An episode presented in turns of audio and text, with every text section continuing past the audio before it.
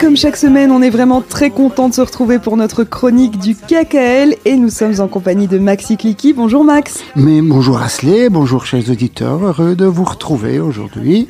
On est très content de, te retrouver euh, ici euh, avec nous en studio. Max, on espère que tu vas bien. Et aujourd'hui, eh bien, la semaine dernière, Max, on parlait euh, des forêts.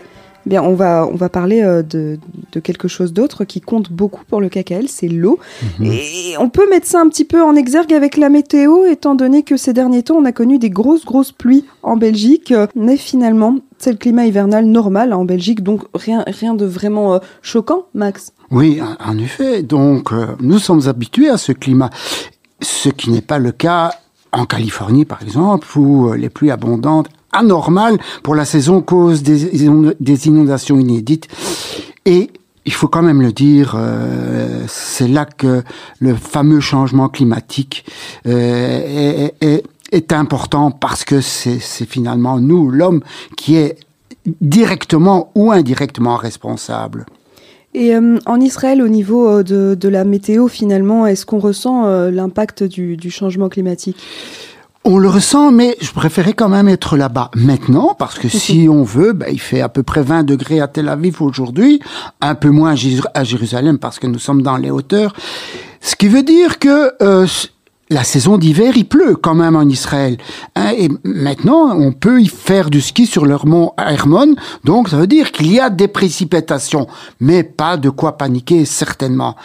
Parce que chaque goutte d'eau qui tombe, chaque flocon de neige, c'est un vrai trésor pour le pays.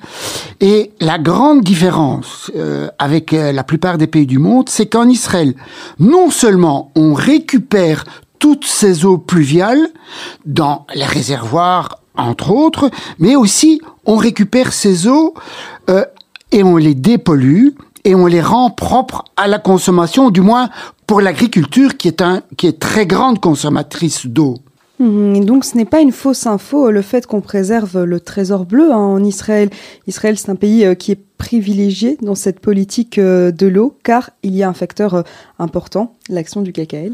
Mais oui, je vous pose la question, chers amis, qui est le maître d'œuvre de cette fameuse récupération? C'est bien sûr le Keren Kaemet Israël, avec ses 140 réservoirs et d'autres en construction qui sont surtout répartis dans des zones désertiques. Je vous rappelle, hein, point de vue géographique, euh, Israël, c'est quand même la moitié du pays. C'est un désert. Si c'est pas le Negev, c'est la Judée et d'autres euh, régions où il pleut pas beaucoup, parce que, euh, je dirais, dans ces zones où les premiers kibbutzim et le reste de, ceux qui, qui continuent à fonctionner, les derniers kibbutzim agricoles, eh bien, ont besoin d'eau parce que ces kibbutzim, bon, donc font, euh, je dirais, la, la, grande part à, à préserver cette eau parce que pour cette eau, euh, il faut que tout pousse, sinon il n'y a bien sûr aucune récolte possible. Donc voilà, le KKL est présent grâce à ces réservoirs. Le KKL est aussi installé dans certaines villes ce qu'on appelle des biofiltres. Donc en fait, au pied des immeubles, il y a des surfaces où, il y a une surface d'eau qui euh, donc euh, engrange les eaux qui tombent.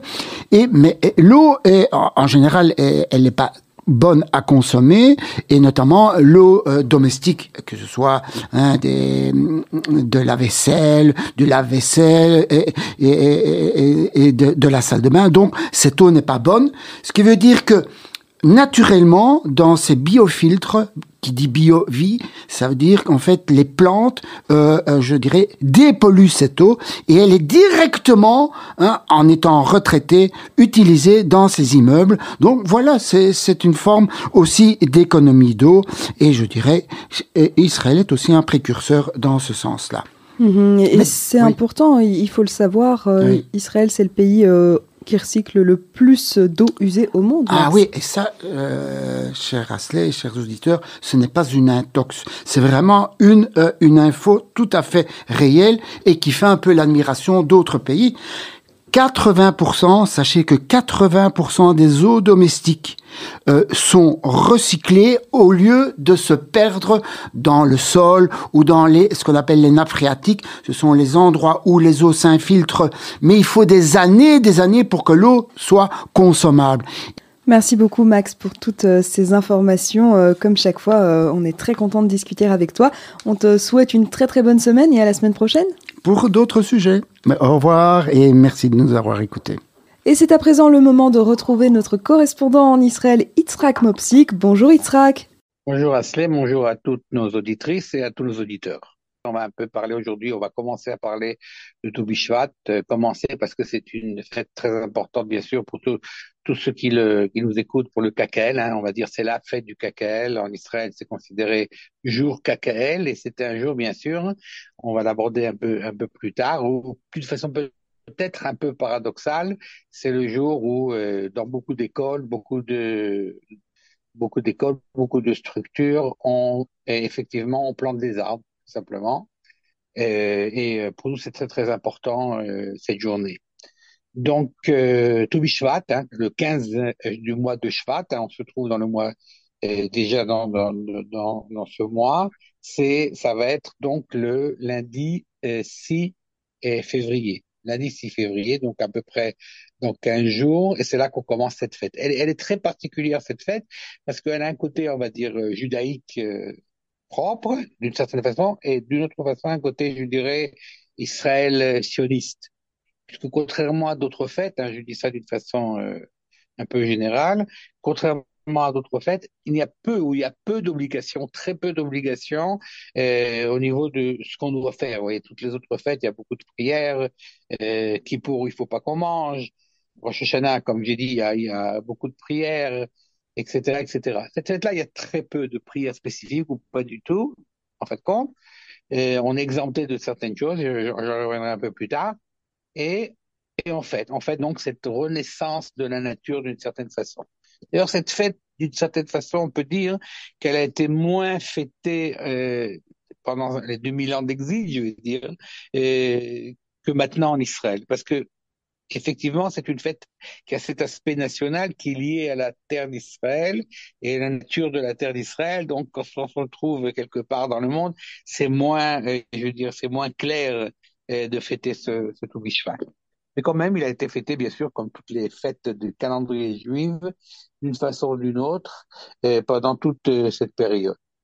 D'ailleurs, on discute, et ça va être un des premiers points qu'on va aborder ici, une longue discussion euh, dans le Talmud, d'abord pour savoir et pas quand on va faire tout Bishvat, hein, parce que c'est tout Bishvat, donc le 15 du mois de Bishvat, mais est-ce que c'est euh, là qu'on va faire aussi, d'une certaine façon, euh, déclarer le premier jour de l'année, comme tous nos auditrices et nos auditeurs le savent certainement, le premier jour de l'année pour les pour les Juifs, d'une certaine façon, c'est le premier Tishri, donc au mois de septembre, octobre à peu près chaque année. C'est le début de l'année, c'est le nouvel an.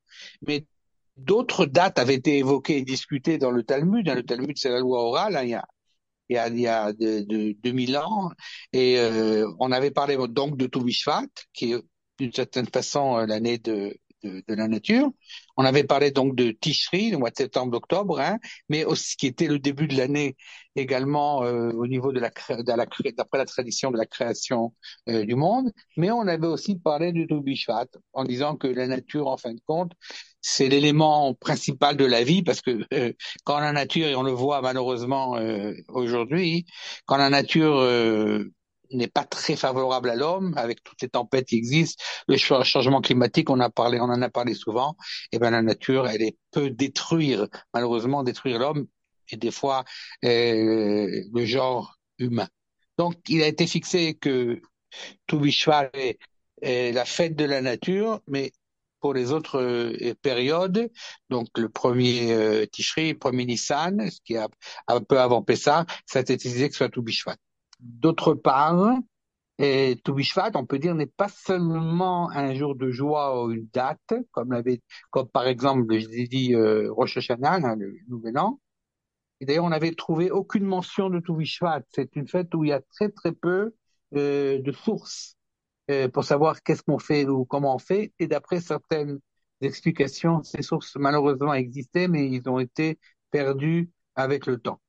Mais par contre, ce qu'on sait au niveau de la, des prescriptions, je dirais, de la, de la tradition juive, c'est que ces jours, on a deux interdictions. C'est un, on peut pas jeûner, donc toujours qu'il y a un peu jour de joie, jour de fête, on n'a pas le droit de jeûner, et on dit pas euh, les tachanun. Les tachanun, c'est des supplications qui sont faites chaque jour, qui ne sont pas des jours de fête. Donc voilà déjà une indication que c'est un jour de fête, et un jour de fête important.